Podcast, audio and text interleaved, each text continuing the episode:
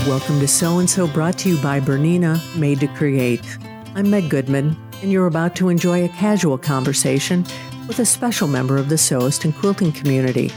A conversation about how they got started, what inspires them, what excites them, and their connection to this community. Our guest today is Leanne Pressly, founder and CEO of Stitchcraft Marketing, who's been marketing crafts for more than 20 years. She started out as an ad manager for Knits magazine at Interweave Press and launched her agency in 2009.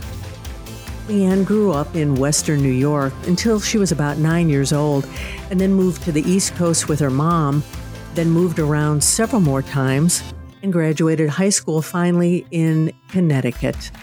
She has a degree in creative writing from SUNY Purchase and a master's degree in sociology from Colorado State University. She began her career at Interweave Press working for sheep breed specialist Deb Robson, who's the author of the Fleece and Fiber Sourcebook. And Leanne was an editorial assistant. And Deb also taught Leanne how to knit. From there, she became an ad manager and sold print ads until the housing recession forced her to pivot in her career. Leanne hosts a podcast, Business of Craft, and is also a certified consultant with the Colorado Small Business Development Center, where she consults with new entrepreneurs in a variety of businesses. She's a maker, quilter, knitter, spinner, and painter, and she just started mountain biking at 53 years old. Her family origins are Italian, and she's been studying the language since college, now at around an intermediate level of fluency. She's also visited Italy nine times. Leanne lives in a small mountain town in south central Colorado with her husband of 26 years, her 19 year old daughter, and two dogs. Hi, Leanne. Welcome to Sew and So. Thanks, Meg. What a wonderful introduction. You are a busy lady. You do a lot of stuff. Yeah, you make me sound busy and, and wonderful. Thank you for that. Of course. And you're probably worn out just hearing this before we even get started. Leanne, um, let's jump right into this. How did you learn how to sew? Well, uh, when you asked me to reflect on this, Meg, it brought me back to my middle school years. And those were the days when we had home economics classes still in public schools. Oh, sure. And I had these amazing electric blue fleece sweatpants that I made every day in class. I think it took a couple of weeks to put it together.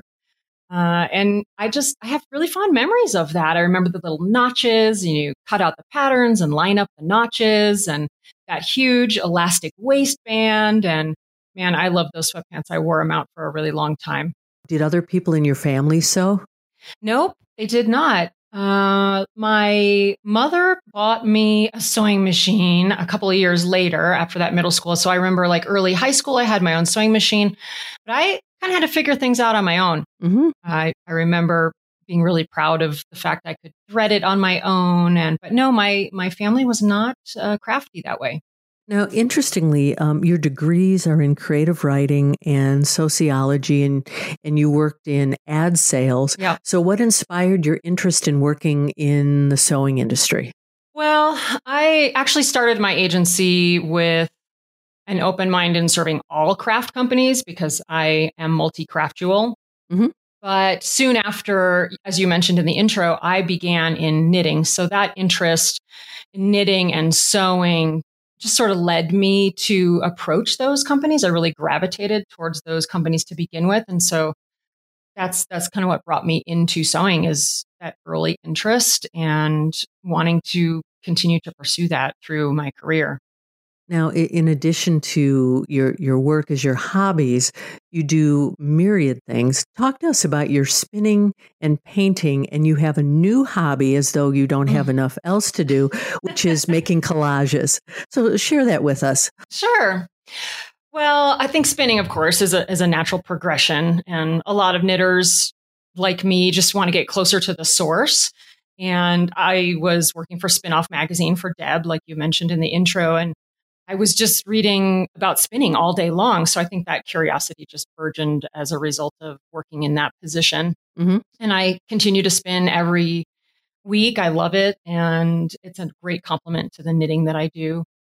Uh, the painting and collage, let's see, that is more recent. And I would say that came from a new experience just hanging out with one of my artist friends. The town that I live in is uh, considered an artist community. So there's tons of creative people here.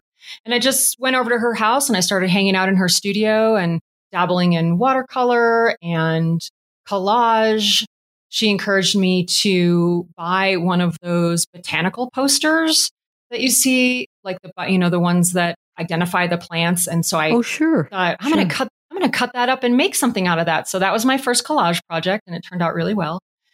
Uh, and then I just have I don't know I'm a collector of things, and I recently inherited a bunch of ephemera from my grandmother. Mm-hmm. And so I've been p- playing around with that. I've got some of her old report cards of my uh, mother in law, actually. And that's been super fun just to kind of dig through all these old papers that she has and figure out how to cut them all up and, and put them back together. It's, it's actually not unlike quilting if you think about it. You're using scissors and it's very tactile and you're rearranging things and being creative to piece them all back together in a collage.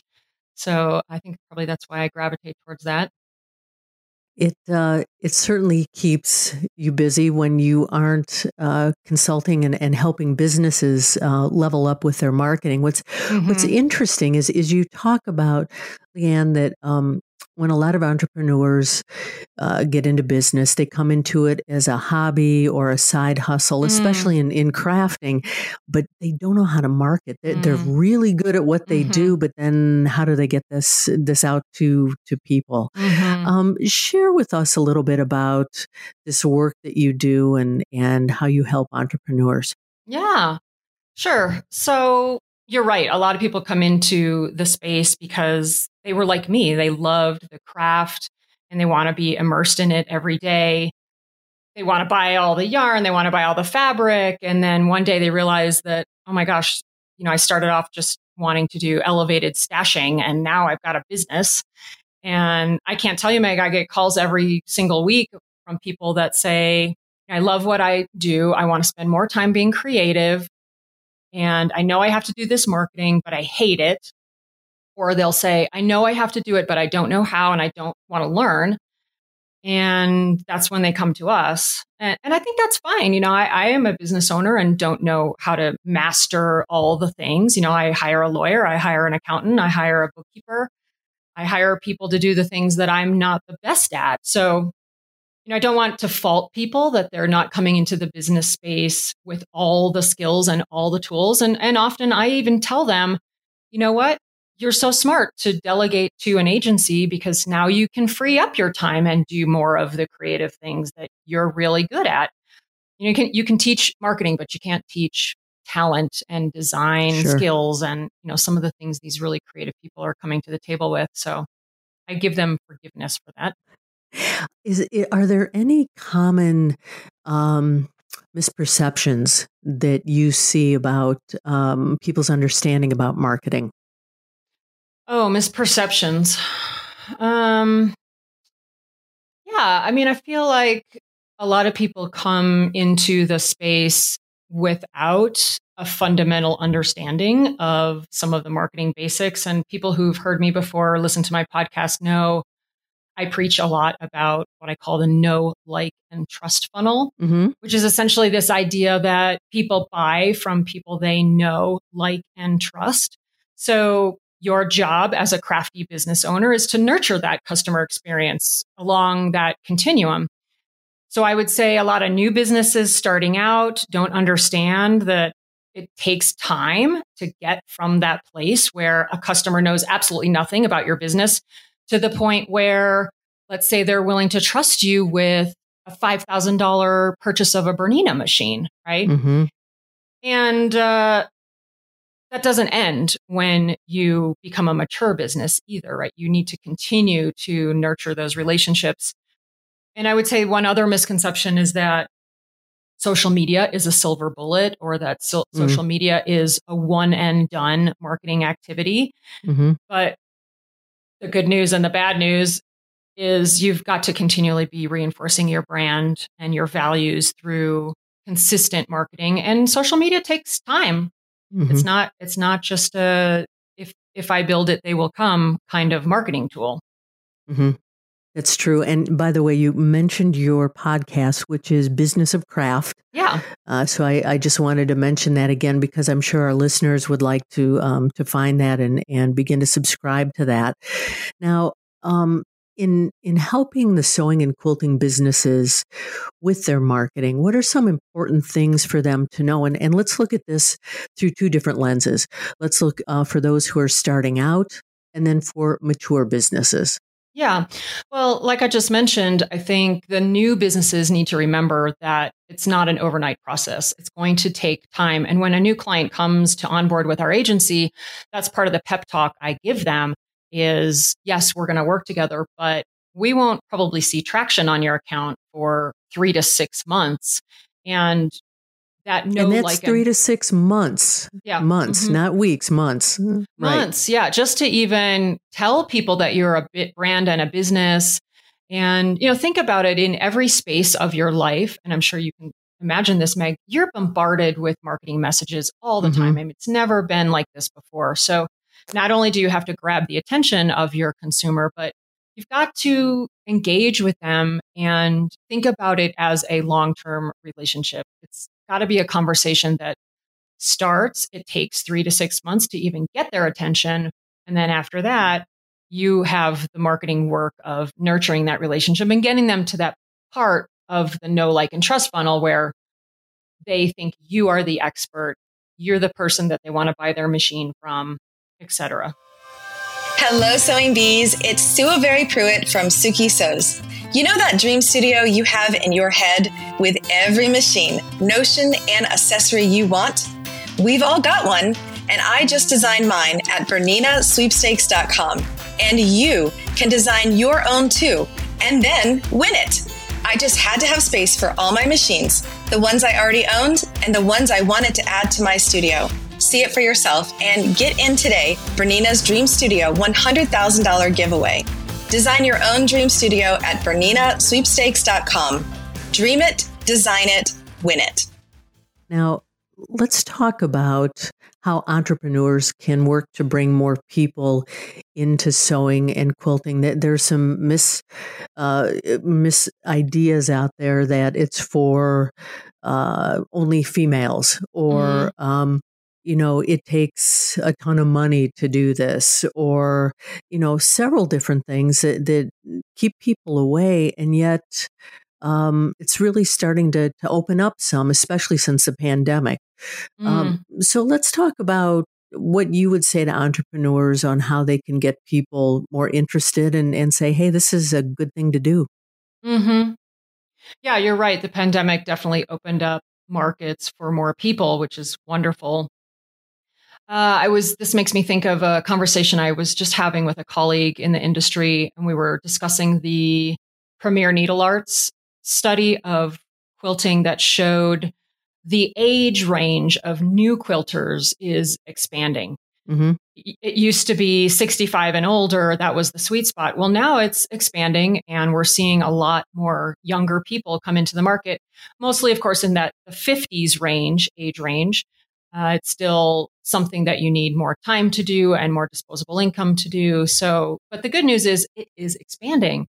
And one thing that they found in the research was that people are coming into quilting because of what was referred to as independent interest. Okay. So, what's happening is consumers are out in the world and they're like at Target, for example. And if you've been in Target recently, you've seen one of the trends where they have these quilted jackets Mm-hmm. And so you go into Target and they're like, I want to make that. And then they go into their local quilt shop and say, Can you teach me how to make a quilted jacket? So that's what we would define as independent interest. So to me, that would suggest uh, that folks are coming into the craft because of these independent experiences that they're having. So I guess the advice that I would translate that to for shop owners is you want to make sure that you've got projects and classes and other resources available to take advantage of those opportunities.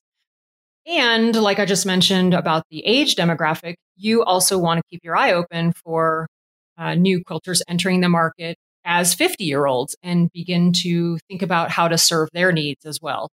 And, and I'm assuming um, that people learn differently, different speeds, um, in uh, at, at, different ages. So keeping that in mind, I would assume is uh, is an important thing too. Mm-hmm, for sure. One of the examples I give for client consulting is around this idea of the customer avatar and really understanding, not just assuming who your customer is. So, to your point earlier, most shops are going to be serving females 65 and over, but maybe you have a, a, shop that brings in other types of consumers. Maybe it's men, maybe it's single moms, and they're going to have different needs, right? The single mom is going to probably be looking for quick projects, more affordable price point projects, something she can do after the kiddos go to bed. So I always advise my clients don't make that assumption that because the research tells us this is typically who we're servicing, mm-hmm. you've got to do your own research for your own shop. And that's how you're going to be more successful. I, am going to um, step aside for a second here and ask you to go back and um, define the term that you just used, customer avatar, okay, um, so that our listeners know uh, what what you're referring to.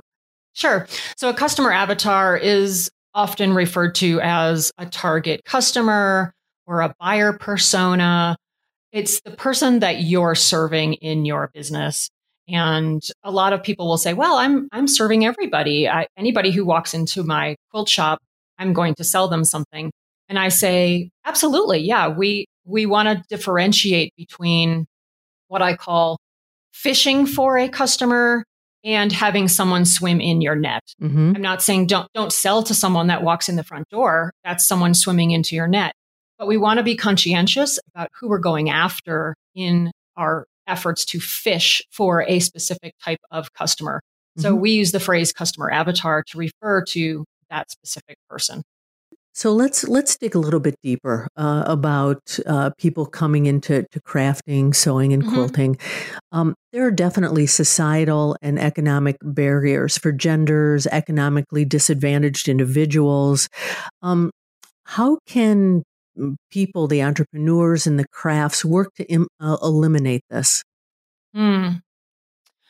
Well, I feel like that's kind of a two part question. And first, I will say I think diversity in general is something that the entire crafting industry needs to be thinking about, and we have to have this top of mind.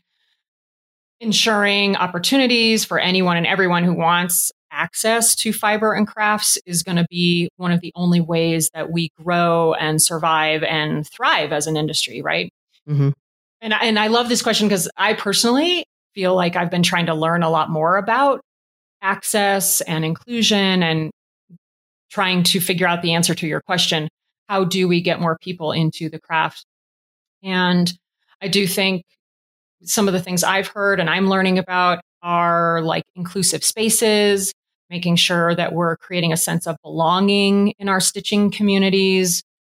Uh, I would say for shop owners or fabric companies, that means greater representation with designers that you're featuring, um, for consumers, it means supporting companies that walk the walk when it comes to these kinds of issues.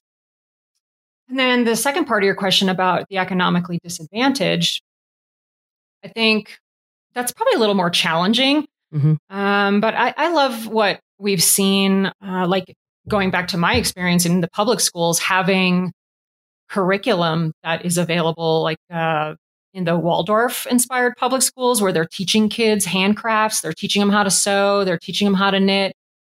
Uh, that can be an access point for kids that might not otherwise have availability for those programs. Boys and girls clubs teach sewing after school.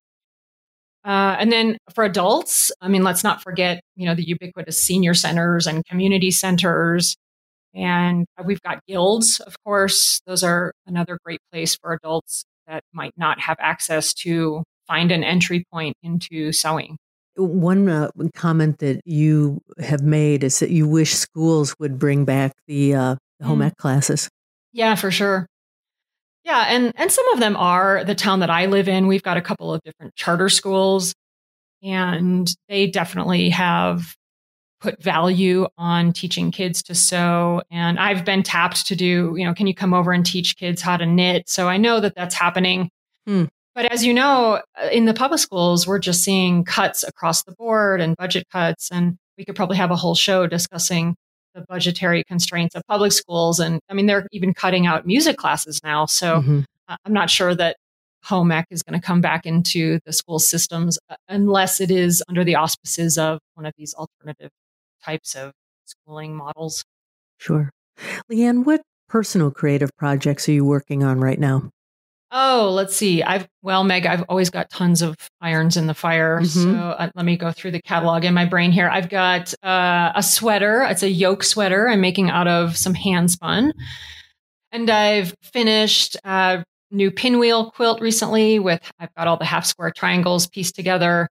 And then tomorrow, I'm super excited. I'm going to be going to a tailoring workshop in the city and they teach you how to fix and correct all the clothes that you're not wearing because the hem is too long or the sleeves are too tight. So I'm sure I'll probably be working on those pieces for a couple of weeks.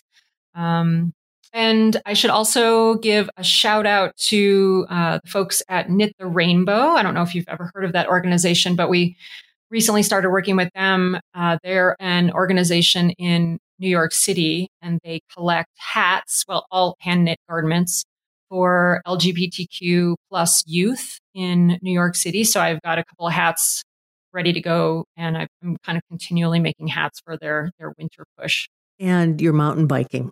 Yes. what what made you take that up at, at, at this point in your life? I think it's fascinating. Yeah. Well, I live in a mountain town, and folks that are in my community are have always been very athletic and very outdoorsy. So most of my girlfriends all are mountain bikers and I never quite got on board with that. And just recently I went to Snowmass, Colorado, where they have what's called a lift serve and you get in the gondola and go up the ski mountain and then you're just riding down. And I thought, well, I like this. If I don't have to climb up, I just, it's like a roller coaster. I just jump on my bike and ride down. That's the fun part. Uh, so right sure. now I'm in the process of shopping for a new mountain bike, and I hope I don't, you know, break a bone. That's always what you think about in your older age. But I'm hoping that I will stay in front of that by building bone and staying strong, so that I can keep my balance and go out there and have fun. And my husband's a huge mountain biker, so it's just another another thing we can do together. So yeah, I'm going to try it. Well, we'll look forward to hearing more about that as you as you buy the bike and try. I think it's it's wonderful. What an adventure! That sounds great. Now, on another adventure, you are working on an industry research piece that you're going to be presenting at, at the uh, H&H Americas conference in 2023. Would you tell us about that? Yes, I am. That's probably the most exciting thing we're working on here at Stitchcraft Marketing and it's going to be a big undertaking for our agency. But we're we're right now in the early stages of working on what the research piece looks like, and I'm working with a third party research agency. And we're going to probably be focused on retail shop owners in the fiber and fabric industry because that's what we specialize in to try to learn more about buyer behavior and marketing practices, best practices. And we're going to be presenting that at the next H&H trade show, like you said, and that's June in Chicago. And I'm crossing my fingers for a keynote spot that we'll be able to have a nice big audience um, because it's it's been a long time. I mentioned the Premier Needle Arts survey of the quilting industry, but other than that, there's not a research piece in our industry that captures more broad data. It's that one is just the quilting market and it's very proprietary to the company that paid for it. Whereas ours will be a little bit broader. And I'm hoping that we'll make that data accessible to as many people that need it. Uh, our goal is to, of course, help the industry thrive and grow. So, yeah, I'm really looking forward to what that turns out to look like and uh, and sharing that with people yeah. will be so beneficial. So we'll certainly look forward to to that. Uh, all good stuff. Yeah, Leanne, um, what's next for you? What's your dream? Oh, what's next for me? Meg, those are hard questions. uh, let's see. Well, work wise, I would say what's next is probably really more of the same. that might be very boring, mm-hmm. but continuing to help entrepreneurs in the craft space level up their marketing game And I, like I said, I try to think of our work as a contribution to the next generation of crafters. And we're going to continue to work to try to keep the industry growing and thriving. Mm-hmm. And personally, I would say, wow, my, my craft dream is to use all the features on my Bernina machine and expand my skills. I was lucky enough to uh, be able to get a, more advanced machine. And right now I'm a little intimidated by it, but I've got tons of support and lots of teachers and lots of clients that are Bernina shop owners. So I just need to grow and keep trying new things on my machine. Uh, like I said, I'm doing that half square triangle project and I'm kind of stuck in half square triangle land. Mm-hmm. So I need to get to a place where that skill advances. Uh, and clothes. I'm really interested in making my own clothes. I love that slow fashion movement and going to this tailoring class. I'm super excited about being able to alter my clothes and get to a point where I have a wardrobe that I love you know, instead of cycling through things that just don't quite fit me very well. So mm-hmm. that would be really fun.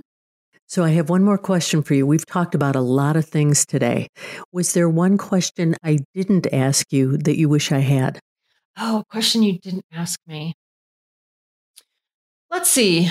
I would say maybe just the most common question that I get from our clients, which is how to manage your social media program. I think a lot of shop owners and B2B businesses as well get super frustrated with not knowing how to manage their marketing program and they get really discouraged. So I guess maybe it'd be part pep talk and part advice, which is you don't have to do all the things. You can pick one or two of your social channels or something that you do really well, like your newsletter or your blog, and just focus on that. Just get really, really good at that one thing. And I often am giving clients permission to just take a breather and step back. And even though mm. I do think, of course, I'm in the business of telling people social media is a very effective tool I don't want it to overwhelm people and they can just take it bird by bird and bit by bit and they will eventually get there. Leanne, this has been a great conversation today, and I want to thank you so much for sharing your story with us. Um, I know our listeners are going to want to reach out to you. So, what's the best way for them to do that? Oh, thank you. I appreciate the time, Meg. It's been fun. I guess uh, listeners can find me at our website, which is stitchcraftmarketing.com or they can find us on the podcast, which is Business of Craft, and we are on all of the podcast platforms. That's great. Thank you again for joining us. Thank you, Meg. Well, there you have it. Another story about someone just like you. Someone for whom sewing and quilting is so much more than a hobby, it's a way of life. It's a connection to something much bigger. If you know someone you think has an outstanding story, a story that should be shared on this podcast, please drop me a note to meg at sewandsopodcast.com or just complete the form on our website. Be sure to subscribe to, review, and rate this podcast on your favorite platform and visit our website, sewandsopodcast.com, for more information about today's and all of our guests. That's S E W A N D S O podcast.com. And finally, I want to thank Bernina for making this program possible. I'm Meg Goodman, and I look forward to you joining us next time on Sew and So.